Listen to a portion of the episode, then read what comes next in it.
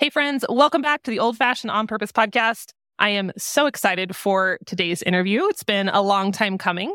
So, as you know, I am a huge fan of organic gardening methods. We've talked a lot about that over the years. We've had on different guests. I've shared with you some of my techniques, you know, trying to keep the chemicals out of the garden, trying to grow food in a way that's good for me and the plants and the soil. And it works together in just a beautiful synergy most of the time. But maybe one of the aspects that we don't talk about enough in this world of, you know, romantic organic gardening is some of the struggles that come when we garden outside of this idea of the industrial gardening complex, if you will. And so I wanted to hit some of those issues today, talk through some solutions, give you guys some ideas. And I have the very best guest I can imagine on to discuss this with me for this episode. I'd like to welcome Joe Lamp'l. You might know him as Joe Gardener. He is the host and executive producer of the PBS show Growing a Greener World. He's also been on NBC Today, ABC's Good Morning America, the Weather Channel. He's basically all over the place. And he also has a really popular gardening podcast. And so, Joe, welcome. I cannot wait to hear what you have to share with us today. Hey, Jill, thank you very much. I'm glad to be here and I'm, I'm all yours. I'm just looking forward to this conversation. Me too. Yes. So, as I was going through your website a little bit and your podcast, you have so much gardening content. I know you've been doing this forever. I mean, how long exactly have you been chasing this world of organic gardening?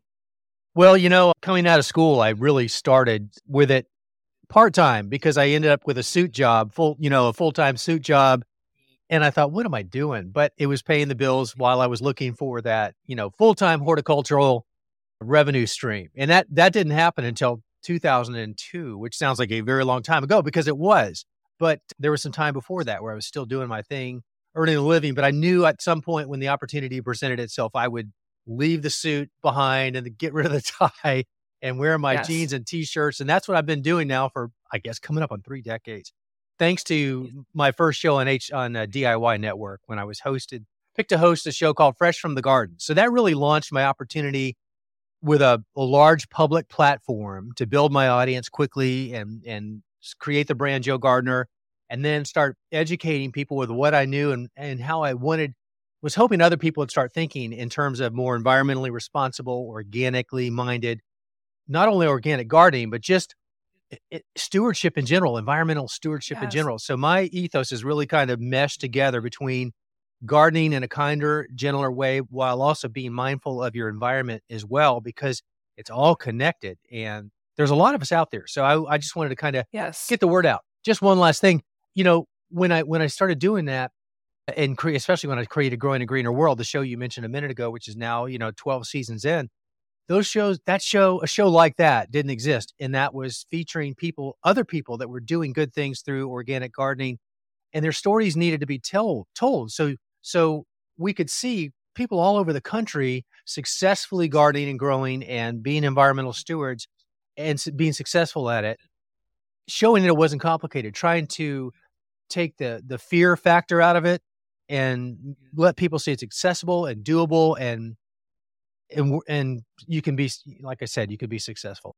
Yeah, it's so needed and so important. Yeah. I love what you said just about everything being connected. And I think as I've kind of grown in my own homesteading and gardening journey, you know, you start off as a beginner and you you start figuring things out and then all the pieces start to kind of mesh together. I think that phrase, everything is connected, has been yeah. my mantra for the last um I mean, I knew it before, but I'm like really digging deep into that now. And it's really informed how I'm doing everything on my homestead. It started to shift mm-hmm. my perspective of so many things and just being more mindful. I think it's it's such a good place to be in and, and such an important thing to consider as we and grow you, food ourselves. And you feel good about it too. You know, when you're out there doing it, you're you're growing healthy, organic food to share with your family and yourself and your friends, and you don't have any of these nasty inputs. I mean, that's a good feeling. And you also know that you haven't done any harm to the pollinators or the birds or the wildlife around you can sleep well at night knowing that you you've done your part in that. Yes, totally. Yeah, it changes the dynamic for sure. That it goes from this idea of only taking, you know, mm. taking mm. the harvest, but also giving back. I think it, it just is a complete. It's it's a small shift, but it's actually you know it's a big shift ultimately, and it's it's definitely made me enjoy it more. I love that point that you just made. You know, it isn't it isn't just about taking. In fact, for me, it's about whatever you do, making what you do better than how you found it, you know, improving everything Yeah. you go, especially the planet, the earth, our, our little ground under our feet, wherever that is that we have some domain, we want to improve that. And I love that. Yes.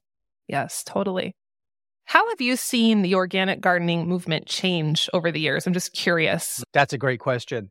And having been involved with it over a long, you know, pretty long time now, when I started sort of preaching my message, you know, I wasn't the first to talk about organic gardening. That th- we can give credit to the Rodales here in the states, going back to the Yes. 40s and and actually beyond over in Europe. But as as we have more of a front facing profile publicly, where we can get the word out to the masses, when I started doing that, you know, I think the norm was still with a bit of an older generation who maybe had grown up watching what their parents and grandparents did, and that was really just, just synthetic fertilizers. You know, what's the quick fix? Yes. what's the most the least expensive quickest way to get the results that we're after without thinking of the ripple effect or the unintended consequences and so what i was trying to do is help people understand that you can be successful it is not hard but you can eliminate a lot of those the ripple effect of what happens when we're not paying attention to that you know when we put down a synthetic fertilizer or a pesticide you know we may get the results that we're looking for but we we have no idea what's happening downstream. For example, one of my podcasts, I interviewed Dr. Stephen Kress with the Audubon Society, and and we were just talking, and I had this curious, I had a question. It was just out of curiosity, and I said, Dr. Kress, do you have any ideas? Are there any stats of the Audubon Society related to how many backyard bird deaths are related to their the those birds eating insects that were killed by a synthetic pesticide? And Mm. actually, he did have some numbers. And he said, Really, I'm going to give you a number that you could add another zero to. But this is a conservative number. And we estimate it's 7 million, but add another zero if you'd Oh like, and you wouldn't be off. Birds die each year just eating insects because, you know, that's their number one diet. But they're eating them that have been tainted with pesticides. So just knowing that right there, I mean, if that's not enough for most people, I don't know what is, but that's just Yeah. one example of many. Yeah.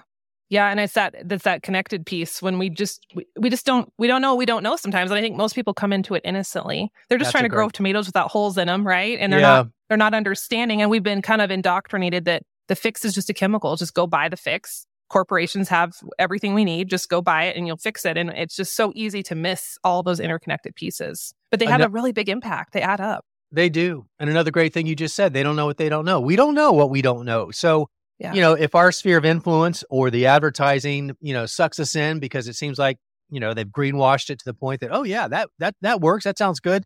I can do that. But the whole story isn't being told. And that's why people like you and me and others come into play to help really educate and tell the truth and shine the light on on the options, good and bad, even with organic. I mean, just like snake venom's organic, but you wouldn't want to drink it, Yeah. right? So Right. you you got to know that too. But I believe in just honest education and and hopefully people are smart enough to to do their own homework and come up with the right conclusion. And hopefully that errs on the side of organic. Yeah, Totally. And I think education is so key. You know, I love, I've said it many times, I have a love hate relationship with the internet. There are pieces I don't like. I don't like how it's addictive. I don't like some of the things that are on there and its tendency to suck us in. But like the homesteading movement wouldn't have grown the way it, it has Yeah. without the internet. And I'm sure the organic gardening movement, there's awarenesses that have come to place thanks to these platforms. So I'm thankful for it. Also, you know, we have to keep it in balance, but the education is so important. And to that point though, you also have to have your filter like we don't know what we don't know. So that person that's Yeah. seeking information and they go online and they see this post that's probably a clickbait post because they have a great, you know, tagline or lead in and you click on it and in all due respect, many a lot of the information that's online, I mean because we all know anybody can post anything anytime anywhere Yes. a lot of it gardening related, homestead related, is written by, and this is what, what I want to say in all due respect, freelance writers who do their Yeah. homework and everything. But honestly, let's face it, they're making a living being hired to write on subject X, Y, or Z. So Yes. they may not have ever done X, Y, or Z themselves. They they're so they're relying on information that may or may not be accurate. So that's my real beef is you've got to somehow hitch your wagon to those people that you know, like, and trust who have a great track record, haven't screwed up in the past. Clearly they've got authority in that space and you can feel good about that or always seek out an edu site you know and an academic site but please i'm on my soapbox for just a second please Yeah. put those filters on because not everything you read on the internet is true Amen to that. right Can we we can't say that enough. right Can't say that enough. Yeah. And I've even noticed, you know, now we have the whole AI consideration with, you know, places like Chat GPT, which you have content creators now using those. And what I find, like you said, there's like the freelance writers who are doing their best, but they're just kind of parroting information. They haven't done it. And now we have Chat GPT and those engines just taking basically a smattering of freelance content they found on Google and then smashing it together. So you just have this weak content with no personal experience. And it's just, it's not helpful. And you can see it when you Google something often, you know, the first however many results, like Yeah. this is saying things without saying anything. Like there is actual no meat in this content. So I Very think true. it's good though, because it's opening up an opportunity for people with actual experience, people like you Yep. who have been there, done that. You have the the battle scars to show for it. And I think your information becomes even more valuable because it's real. it's so funny you just said that word because as you were saying that, I was thinking as AI was becoming more and more of a discussion point in recent months, and you know, you can easily type, have it create anything related to anything. So Yeah. you can have all that AI gardening related content. But I wanted to think, you know, my gosh, how am I going to counter this? So I, I my my play on those letters is we they may be AI, but we're RI, real intelligence. And you just use the word.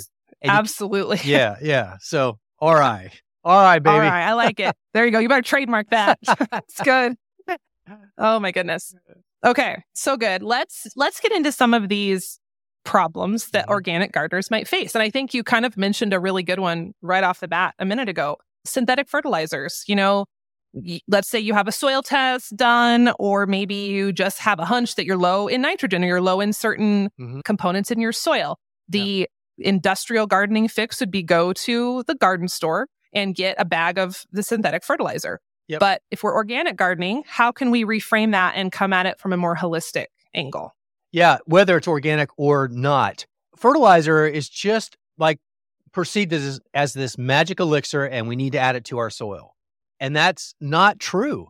Fertilizer really should be there to supplement what's missing, not to just add it because we think more is better. In fact, when we add fertilizer, organic or otherwise, we can actually create toxic levels of certain things, such as phosphorus, the middle number, which doesn't move through the soil very fast at all. So if we continue to add 10 10 10, which is a standard synthetic, you know, it sounds good, a good balanced fertilizer 10 10 10, that ratio is way too high in the in the amount of phosphorus and potassium that's being delivered in concert with that same amount of nitrogen. You know, nitrogen is the nutrient whether it's, you know, period.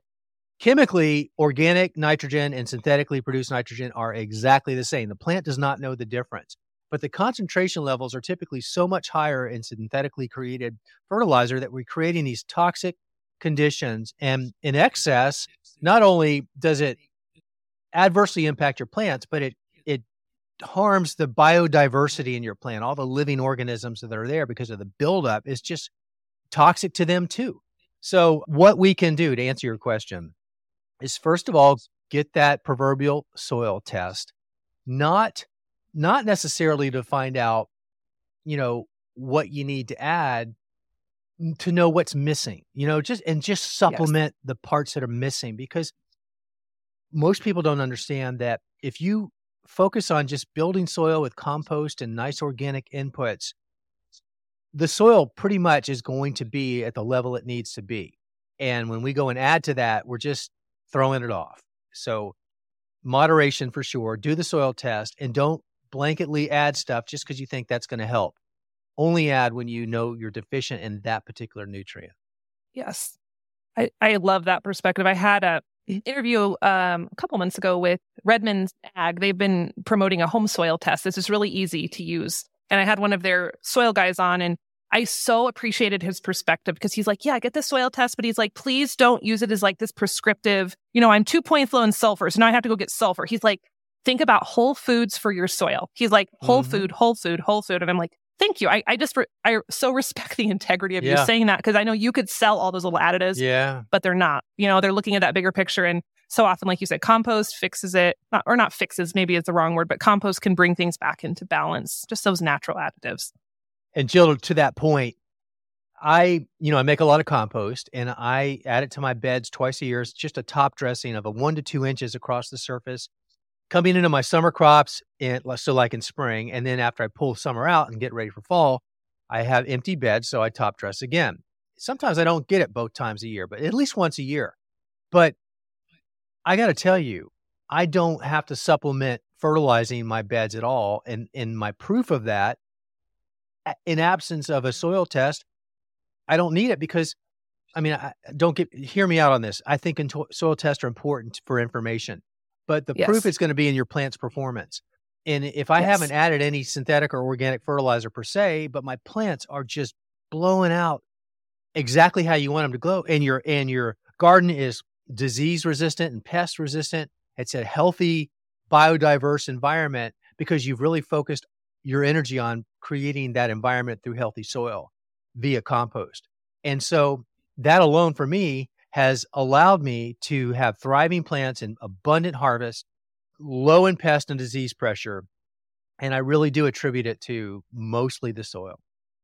Compost. Yeah. Soil's yeah. everything. Yeah. Yeah. yeah. Yes, so good. Okay, so some organic fertilizer tips. Now let's kind of shift into I think one of at least my biggest challenges as an organic gardener, and I think this probably applies to most folks the pests, the bugs, yeah, the insects. You know, again, this is one of those where people see bugs on their plants, and the accepted path is to run to the garden store and get all of the pesticides and just go like scorched earth on the garden. So how can we avoid that? Or what are some alternatives? I mean, we could get into also some of the common bugs in particular, because I know there's different strategies for different right. insects. But yeah, kind of give me your overarching philosophy on that, maybe to start. Okay. I had I kind of had this philosophy when when my friend Suzanne Wainwright Evans, who is a really good entomologist, she travels the world advising greenhouse growers and farmers and gardeners in mass about biological control.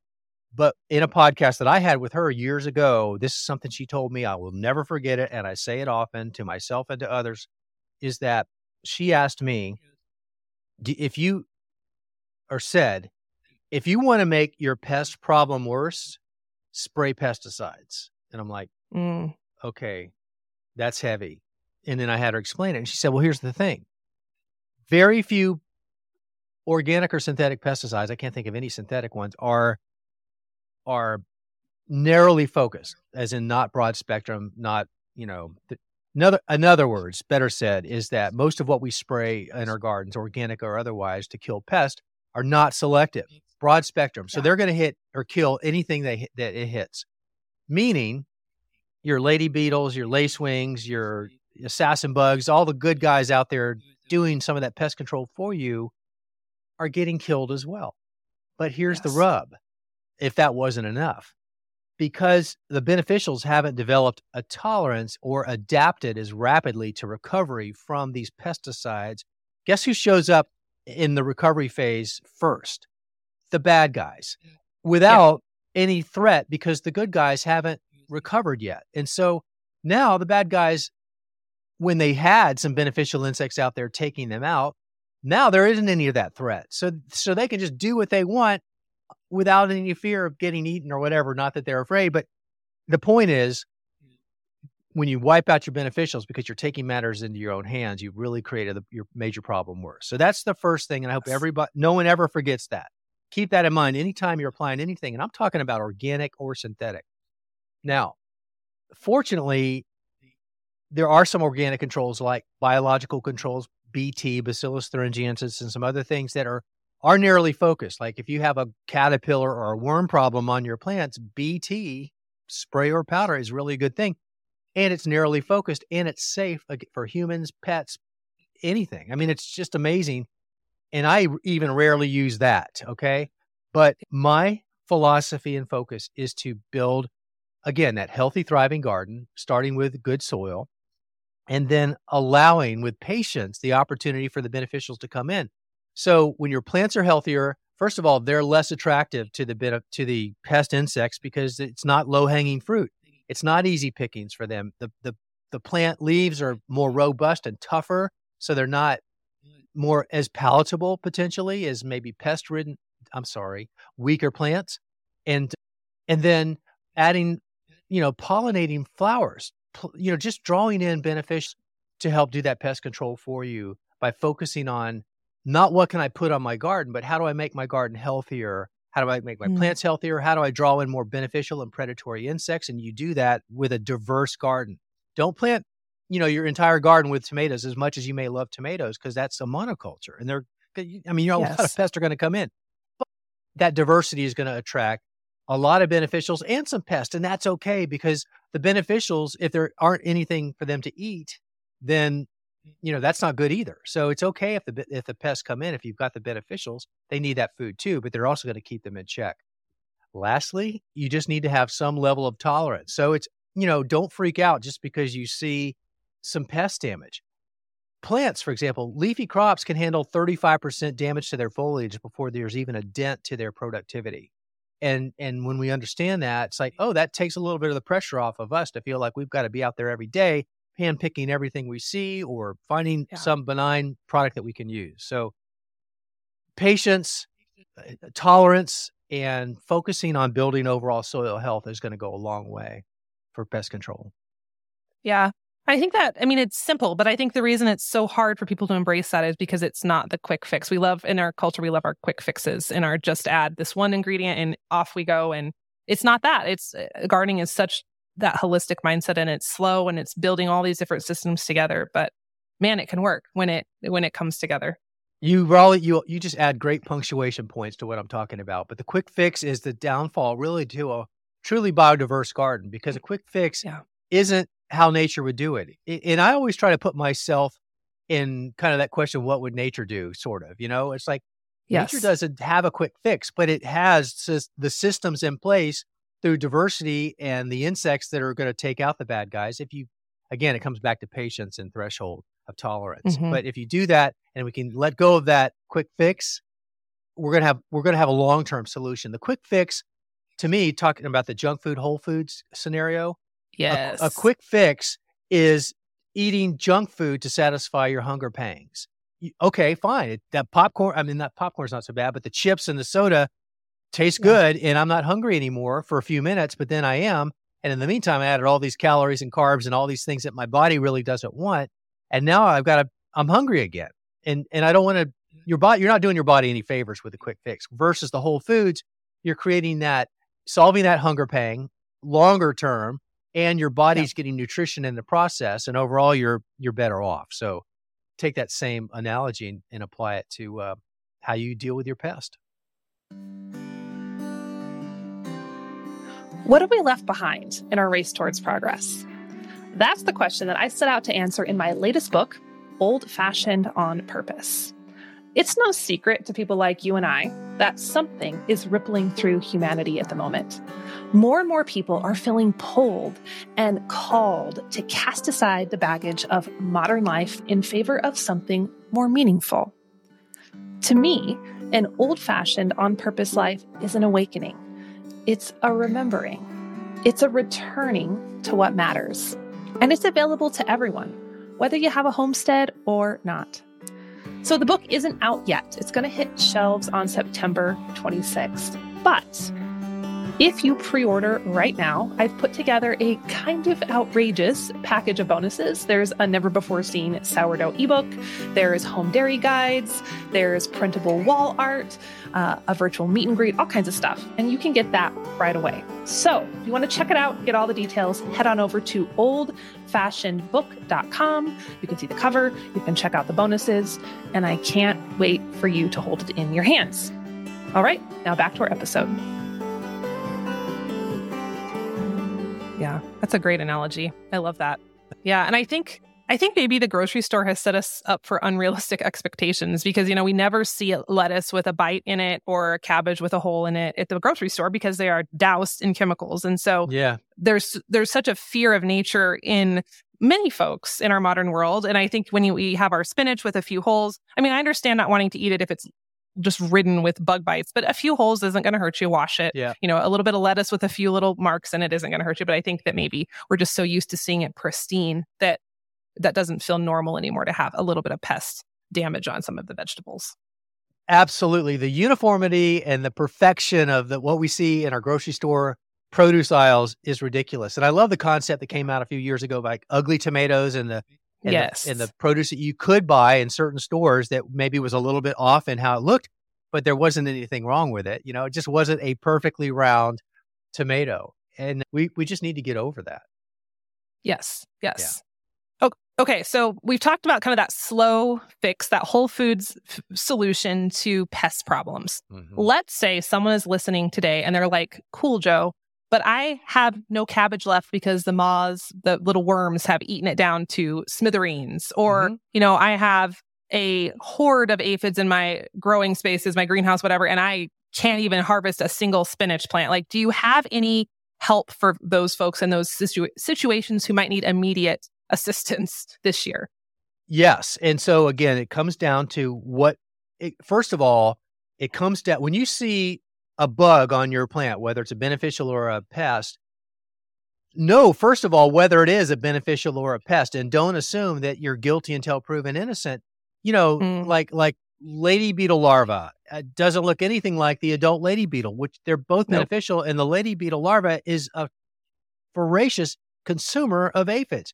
But when you look at this little black and orange alligator on your plants, you go, "Oh my god, it does look like an pest." alligator. Yes. It does. Yes. It's not. So, so I beg everybody to start doing a little homework in their garden. I mean, it's so fascinating. What I love about gardening so much is there's so much to know, and you're never going to know it all. So you're always challenged and always interested. No two days are the same, but you're going to have insects in your garden, and some are going to be pests. But the other thing I want people to know is of all the bugs in your garden, only 1% are technically pests, the ones that are going to do damage to your plants. So that makes 99% either beneficial or benign, not no Mm. damage whatsoever. So first of all, if we're going to give credit to one or the other, it should be innocent until proven guilty. You know, just assume they're not pests. But to your point, once you identify it as a pest, then you need to understand what are my solutions. And and a lot of us have heard the term IPM, integrated pest management, which is a an approach to pest management that starts with the most benign controls first. You know, like like can I hand pick it off? Can I wash it off? Can I provide a physical barrier, a row cover over that?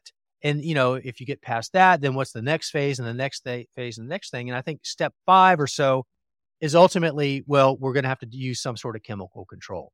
But when we do, we should be looking at what options do we have for that, and are there any biological controls that may be more narrowly focused, where they're going to take out aphids or soft-bodied pests such as insecticidal soap or botanical oils, but they're not going to harm our bees. You know, there's options for Yeah. that. The bees. Yeah. But Mhm. but if we but but if we don't know and we go to the the box store and we look at the shelf and there's like, you know, insect killer and it shows the thing that you want to kill on the label, then you're going to oh that's for me. But again, it's those ripple effect unintended consequences that we need to keep in mind. So there are there are levels of applications that we can buy and and put onto our plans that vary in their reach, their scope.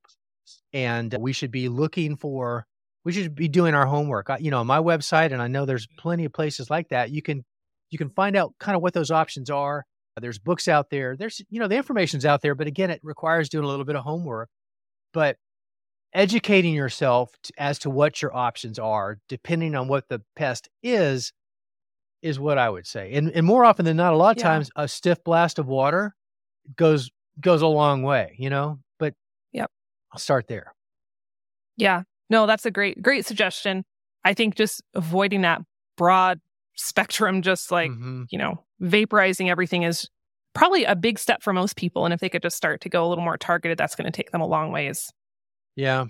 Yeah, and then just timing, you know, even even if they have to get to that top tier most broad spectrum control, even if they had to get to that, and I can't tell you I can't even remember or name the last time I ever even thought about that cuz you know, the things that you mm-hmm. do ahead of that can make those systems work together so that you never get to that point. But even Yeah. if you did, for those that are not there yet, know the best time of day for application. For example, you know, middle of the morning is a terrible time to apply anything because look at all the pollinators that are out. The bees have woken up, the butterflies are out, and it's just like, do not spray in the middle of the morning or the even midday. If you had to do anything like that, it would be late in the day after everything's kind of retired for the evening. And then you can get out there and do what you need to do. And you know, that's the lesser of two evils. I'm not saying that's the that's good to do. I'm just saying Yeah. Take that into consideration as well. Timing has a lot to do with the Mm. impact that you're going to have. Yes, that's a that's a good point. Easy to miss. Yeah. I know I've been so intrigued by the idea of bringing more beneficials in as I've dealt with different things. And Mhm. I had a guest on. I've mentioned this podcast so many times because it was just a great interview.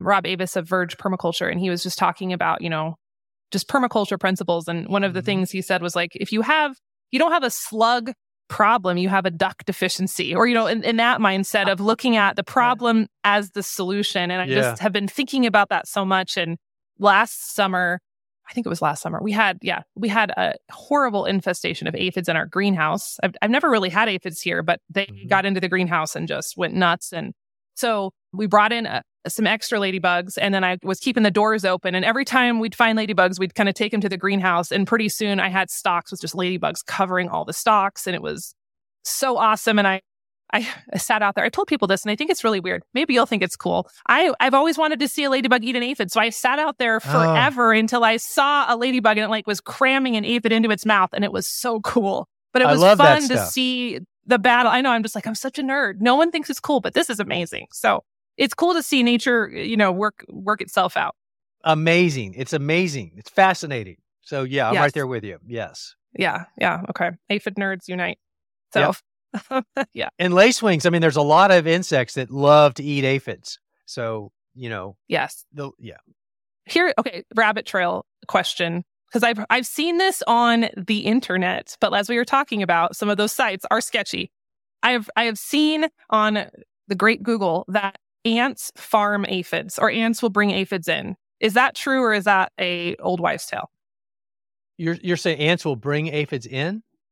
yes i have seen articles that said that ants actually like manage aphids like cattle they like the sticky sweet stuff Yeah. And I, I have noticed in my greenhouse when I Mm. start to see ants appear, then I have aphids usually following. So I'm like, is this a coincidence? Like, what's going on? Do you have any info on that? Just well, curious- yeah, no, I I did. I have not seen it in that order. I've seen the ants show up after the aphids are there to to to take up the sweet Oh. sugary substance. Okay. And Yes. so, yeah, I've heard that term too. But in in my real life application, in what I notice, it's it's I don't notice the ants before I notice the aphids. I notice it in reverse, and and even then, Okay. it's not as though the ants are doing anything to help cut down on the aphid population. They're just they're just opportunistic to the exudates of the aphids. Yes. Okay. And maybe yeah, I'll have to pay more attention. Like as I had this one bed in my my greenhouse, and I had just like the little tiny harmless black ants. I noticed they were really prevalent this spring, and then all of a sudden. In that same bed, like a month ago, I was like, "There's the aphids. They're in that one bed near the ants." So I'm, but I, it could be a which came first, Yeah, chicken or the egg scenario too. Maybe I missed the aphids coming in and the ants. It could have been either or. So maybe more research. I will. I will spend more time watching the bugs out in the garden and get back to do you. that. So yes, sitting on a bucket watching the bugs. So. Good. Yes. Okay, so we talked about fertilizer, we talked about pests. Now I think the other big topic in the world of gardening, and that is weeds. Mhm. And that's something we all talk about as gardeners. And the conventional mindset is you got weeds, you go get herbicides, whether they're in your yard or your sidewalks or whatever. It's funny story. My dad actually, as a child, his career was selling farm chemicals. And so he worked for companies or he was selling, you know, Monsanto derivatives and all of those mass farm chemicals. And so he has a very much an affinity for those. Whenever we get together at holidays, we have arguments over Roundup. And Oh, he's always like, You have weeds in your driveway, use Roundup. And I'm like, I will not. I will not use Roundup. Or he'll be like, spray your, you know, the walkways in your garden, spray them with Roundup. And I'm like, absolutely not. So just kind of funny. But you know, that's a mindset that a lot of folks have. You just go to the garden store, you get the chemical, and your weed problems go away. So Yeah. obviously, we're not going to spray our gar- our vegetable gardens with those sorts of chemicals. But what are some of your organic gardening solutions for weeds? I have those. Can I just show you something real quick? I was looking for as you were talking about that. Yes. Have you read this book? I had him on my podcast. He was Yeah. so awesome. Chatty, isn't he amazing? He's amazing. God, this book. It was a page turner. I could not. I'm like, oh my God, I can't believe I'm just like, it's like a novel about ra- a case Yeah, with round about- yes, yes. Pretty amazing. Yeah, it makes you makes you totally rethink all those you know harmless chemicals real It quick. does, real It does. Okay. So my number one solution to cutting down on your weed problem. Let me also say this. I say I'm fond of saying weeds are like death taxes. eh, How's how do I say this? There's two certainties in life. That's the old expression, death and taxes. But I always say there's Mhm. three, and I add weeds to that. But my my somebody on my team said actually there's four. It's four certainties in life: death, taxes, weeds, and Mariah Carey songs at Christmas time. So there you go. That's a that great. Good list. Good list.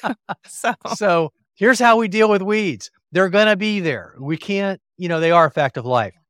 But I have Yes. far fewer weeds in the areas of my lawn and landscape and garden when I add a two inch layer of mulch. Mulch to me Yes. is there there are 10, at least 10 reasons why everybody should be using mulch, natural mulch in some derivative. And one of the biggest is weed suppression because a lot of the weeds that we have anywhere on our property is because the dormant seeds have been exposed to sunlight. And when that happens, whether we do that through raking or tilling or disturbing the soil, when they see the light of day, they're going to germinate. But when you have a layer of mulch that blocks the light from getting to the surface of the soil, besides preventing runoff and erosion and all these other things, it's blocking the light that the seeds need to germinate. So in my raised bed garden, anytime I post a picture of it on Instagram or whatever, you know, uh, somebody's always going to say, "How do you keep those weed? Why are there no weeds there?" You know, and I say, "Well, there are sometimes, and and you know, when I'm when I don't get out to the garden and weed it a couple times a year, I get a lot of weeds, and then I have to spend Yes. two two hours pulling them out by hand, which is what I do, and I don't mind it, especially after a rain. And I pull them. That's very gratifying. But then the then all you do, the key is to make sure that you've got the mulch down. And then every time you go out into the garden, hopefully it's more often than not, if you see a weed, you just pull it. You bend over and you pull it out. And I have a big raised bed garden and a lot of pathways. But I I like defy a weed to show itself these days because in spite of how large I have, I like it's the key is staying on top of it. So the the job of pulling them all out one time, making sure you've got mulch on, and then it's just a matter after that of keeping up with it. Whether it's in the beds, in the Mhm. pathways, whatever. Now that said, I've got big landscape beds that I can't get to mulching them enough to keep the soil surface covered all the time. And they they have weeds and it can be overwhelming. So you have to tackle those those areas little by little, like segment out a, a section of your bed or mm-hmm. say I'm going to weed for an hour and then stop. So it's not overwhelming. You know, you you make Yeah. progressions and then and then make sure you get your mulch. But hand pulling is my favorite thing. But do you what do you use, Jill? I I'm also a mulch fanatic. I mean, Mhm. I think any of my listeners will be like, "Oh my gosh, she's talking Yeah. about mulch." Like, yeah, I just too. I just love it. Like it was such a game changer. Um, and, and like you said, I still have weeds, and I've also just had to reframe the the tasks. Like instead of like, oh my gosh, I have more chores and I have to get these garden chores done so I can go recreate or sit on the couch or whatever. It's like, no, I get to go outside. I'm Mm, feeding my my need for physical activity. I'm Mhm. getting out in nature. I'm touching soil, which is good. I'm helping my mental health. I often use weeding as like a break when I'm sitting in the office too long. Like I'll go out and just be outside. I'll listen to a podcast or music. And so that's really helped where I see it less as like, oh my gosh, I have to weed. And now I like I get to go outside and be in my garden for a while. And I don't know, it's kind of addictive when you get started. Like It it's kind of fun. I don't know. Yep. And especially like I said, after a rain, you know, when uh, the ground is softer, the roots come out easier, and then you hear the sound of the roots being ripped up through the soil. That's always gratifying. I like that sound. It's so gratifying. Yeah. Yeah.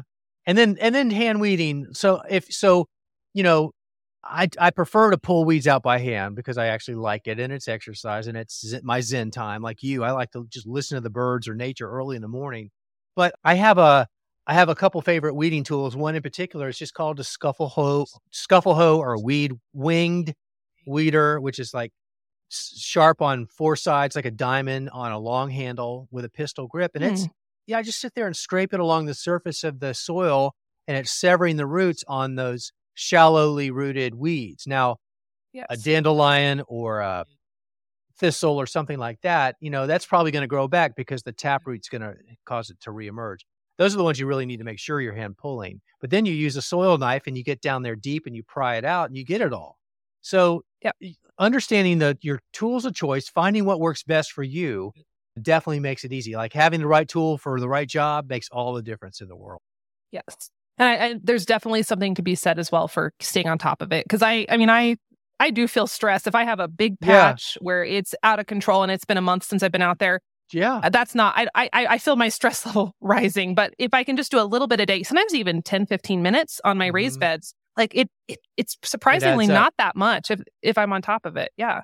That's what I say. If you could just incrementally, like, like say, I'm going to do two beds today, one bed, five beds, whatever, yep. 10 minutes, 15 minutes, giving uh, parameters around what you're going to do somehow eases the tension or the stress or the overwhelm because you know you're that's it and then you come back the next time. Yeah. that's key. That's yeah. really key. I agree. What's your favorite mulch material? Shredded leaves. Semi-composted mm. shredded leaves. And uh, where i live in atlanta i mean i'm on five acres and i've got lots of trees but i don't harvest my leaves. I let them fall and let them break down in place. But in the surrounding subdivisions, these HOA subdivisions that are all around me, they got to bag their leaves up because the HOA doesn't let them just leave their leaves around. And so, yeah, li- literally, Jill, over the course of three weekends in November, I get in my pickup truck, I post on Nextdoor and Facebook, and I say, "Hey, if you got bagged leaves, clean bagged leaves, let me know, and I'll come pick them up." And they're like, "Wow!" And and within a couple hours, I have to cut off the comments because I already know I end up with about 350, 400 of these, you know, recyclable oh bags, oh paper bags yeah. full of leaves. And then I have a leaf shredder. And so when I get home, I shred half of them and I dump the other half out on my landscapes beds. Because, you know, frankly, one of the things we've learned in recent years about leaves uh, is that a lot of beneficial insects overwinter in those leaves. And so we want to allow mm. for that to happen. And so if I'm going around shredding every bag of leaves that I collect, no doubt I'm probably killing, you know, some overwintering insects in there too. Now that said, every bag that was at the curb, whether I picked it up or not, was headed for the landfill. So I diverted yeah. 350, 400 bags from the landfill and released half of them into my beds. And then the other half I do shred with a leaf shredder, put it in a mulch pile and let it break down. And then six months later, I've got the most amazing mulch that I start adding in spring. And then here's the thing it, it works so great, it's free, it's plentiful. And then as it's breaking down over the course of the summer into fall, it's improving the soil. And we already talked about improving the soil. And it's yes. a comp it's a compost like organic material. So I can't think of anything better, but straw would be my second choice if you want another option. Mm-hmm. yes. Yes. I've done we don't have leaves here. Yeah. because we don't have we have very few trees and then mm the trees that we do have, we have like a 100 mile an hour winds regularly. Yeah. So they blow the leaves away. Yeah. So I, I, would love leaves. But yeah, I've used straw, I've used hay, I've uh-huh. used actually grass clippings are my favorite right now because we yeah. we don't spray our yard with anything. And so right. I only use my own clippings and we cut it before it gets seed heads. Perfect. And so that's worked pretty well. But yeah, I, it's like you said, it's so brilliant. I'm like, you know, it's putting nutrients back in the soil, it's reducing the weeding, it's helping reduce watering. I'm like, it's magic. It's absolute magic. I could just talk about mulch for days. And and so. you're you're not buying bags of mulch at the box store with all the plastic and all the stuff. Yes. That, that went into that. And who even knows if the mulch you're getting, like the cypress mulch, is it even from a sustainable source? Because a lot of the cypress right. that's cut down is from wetland areas, and cypress isn't the fastest growing mm. tree, and it doesn't. It's not a sustainable harvest, and so you know, again, once it comes down to educating yourself about what you're using on your property and where you're sourcing it from and where is it sourced, there's a lot to learn. And it's, to me, it's yeah. interesting and it's important. Yeah, absolutely. Yeah. And I think just the less we can, we have to bring home from the garden store, the better. It just makes life a lot easier. So that actually segues really nicely into my uh, kind of my final big question for you. I want to talk about, you mentioned earlier, unintended consequence. And there's one that I know I've struggled with over the years, and a lot of folks have. It's becoming more prevalent Sometimes it comes in in our mulches. Sometimes it comes in in our compost. And it's this idea of persistent herbicide contamination. I've called it aminopyralid contamination. There's all different names for it, but it is very problematic. I have dealt with it a couple times over the years. I actually still have some residue in one of my beds in the greenhouse. I'm still kind of waiting for it to go away. And for those of you listening and you're not familiar, what happens is that these herbicides you, you, didn't you didn't spray them you didn't buy them but they can come into your garden in the forms of compost or manure or mulches or hay or straw and it doesn't kill your plants at least in my experience it just stunts them and you'll see the telltale signs at least in my garden where the leaves start to get like really twisty they almost look sickened and gnarled and you'll be like what's going on and so a number of years ago, it set me on this journey to figure it out. But Joe, I know you've dealt with that. Kind of give me the rundown of what you do and how you discovered it. It's such such a devastating problem. You know, it happens to the best of us, Jill, as you know, and it happened to me. And I even did a blog post on it years ago when it did happen. I called it Killer Compost. It happened to me. And so I chronicled, interesting. Uh, let me just tell you a little more of the backstory on it. I had my garden, my raised bed garden where I live now. We've been here 11 years. So my raised bed garden has been here 10 years. And right after I built my raised bed garden, I put in all this great soil, compost, great topsoil, other organic material. But I saved about 20% of the volume in the bed for our horse manure. We have horses here, and we have this amazing pile of composted manure just waiting to be added to the garden. I have I speak a lot, and for years, even prior to this, I knew about persistent herbicides through aminopyralid and persistent herbicides generally is the is the term I use because they don't break down. The molecules are synthetically yeah. produced and they're so tight and so durable that it takes about five years or more for those molecules to be deactivated to the point that they're not going to have an impact in your garden. So I knew about this before it ever happened to me. And so I'd tell, I'd warn everybody about it. You know, usually it's in the horse. You know, a lot of us love to use animal waste, horse manure specifically. Yes. And let's face it, the number one food that horses eat typically is hay. Well, how does how does this persistent herbicide get into the manure? Well, it's because the farmers in their fields don't, you know, if they were to sell hay that had a bunch of broadleaf weeds in it, it would be of lower value. It wouldn't be as clean, it wouldn't be as attractive, and they couldn't get as much money for it. Understood. I, I get that. So they spray a product called, in our case, it's Grazon, Grazon. Yes. And the name, the reason it's named that is, you know, I, I don't remember. Anyway, the reason it's named that is because horses can safely eat the hay, even though it's been sprayed with this this herbicide, because Grazon or the herbicide in it doesn't break down through the digestive system of the animal and it passes out the back end safely, and the animal was never the worse for wear. However, because that molecule is still intact, the manure that we then let break down and use in our garden still has that same persistent herbicide in it. And so when we put it into our gardens, unbeknownst to us, it's still active. And so some plants are more sensitive than others, like tomatoes and peppers and beans and peas. And it does, I mean, it really, you'll know when you see it. You're like, you'll walk out one day and you'll say, what the, what just happened? You know, yeah. you've never yeah. seen anything like it, as you described. And it's the persistent herbicides every time. And it can even be, speaking of Roundup again, I mean, that can even impact drift in the air. Your neighbor's spraying Roundup and the air can carry it onto your plants.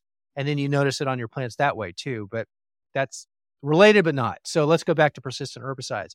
So then what do you do? You got some options. You can either replace your soil, and depending on how much your, of your soil you need to replace, that can be overwhelming and, you know, not doable. Or you wait it out. And in my case, so back to that point, and then I'll take it home from there.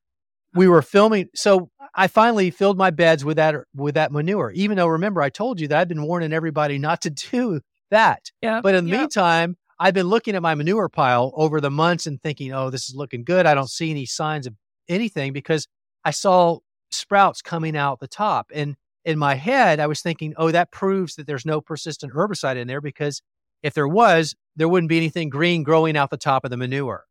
Where I failed to make the connection was what was growing out the top of the manure was not broadleaf weeds; they were grasses. Grass. yeah. And, and so the herbicide in the manure was killing off the broadleaf weeds that would have been sprouting, but it's not doesn't affect grasses. So I forgot to make that association. So when I put it into my garden and then I put my plants in, and we're out here filming one day for my show, and we're looking at everything, and I'm thinking, and I tell my camera guy, I said, I can't believe what I just did. I've got persistent herbicides in my soil from the manure I put in here that I've warned everybody else not to do. And I just did it. And now look at my garden. And he said, he said, this is a quote. He said, dude, we can't, we can't show that. We can't talk about that. You're, you're Joe Gardener. And I thought, actually, I need to talk about this because if it happens to me, who knows better, it's going to happen. I mean, every, it's going to happen to a lot of people, but I need to make them aware of it. So we showed it. It's in a show and see it. But it took me four years of turning my soil to the air, watering it lot. You know, you go on the websites of these companies that make it, and it's like there's warnings. They're not very prominent about if you're gardening, don't use manure, don't use horse manure or hay, including mulch, because yep. of the risk. And and then there's not a lot of hope for how you deactivate it quickly. There's not anything out there. It just takes time. UV light, moisture, heat, and uh, it took me about four years to recover from it. Mm. Yeah, and it's it's so devastating. And it's so hard like you said like we want to use the manure especially when you're doing organic things. Like we have yeah. horses as well. The horses the horse manure was our issue yeah. also. And it's like so beautiful. I have a, a, manure pile out there right now. Yeah. It's broken down. It's gorgeous. I just go out there and i like touch it because i'm like it looks so beautiful yeah, yeah. but I I tested it this year, and me I don't know if you have any other testing options. I just did. I I planted a bunch of bean seeds in yep. the compost. Yep. And I had one seed germinate out of like twenty, and I'm yep. like, eh, nope, not using it. So it's yep. still in there. Do you have any other ways to test? Or eh, people ask me all the time, is there a test you can buy? I don't know. There probably is. I don't know of it, but your your test is really the simplest thing you can do. It's called a bioassay test, but you're just you know the way that I would do it, I like your way, but you want to compare too. The way I would do it is get six pots, you know, six pots. Three are going to have purchased soil or good soil that you know has no chance of having mm-hmm. persistent herbicides in it. So you fill that with that good soil. And then you get three pots with the questionable soil, like the horse manure. And you can even mix it 50 50 or whatever, because it only takes about five parts per billion of persistent herbicide to impact your plant. So you don't need a lot of this stuff. Yeah. But anyway, 50 50 will definitely tell you.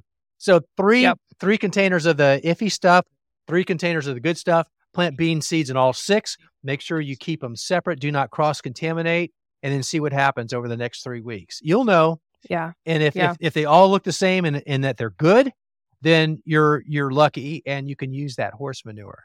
And one other thing I just want to say, Jill, and that is I, I was a spokesperson for the U.S. Composting Council for a long time.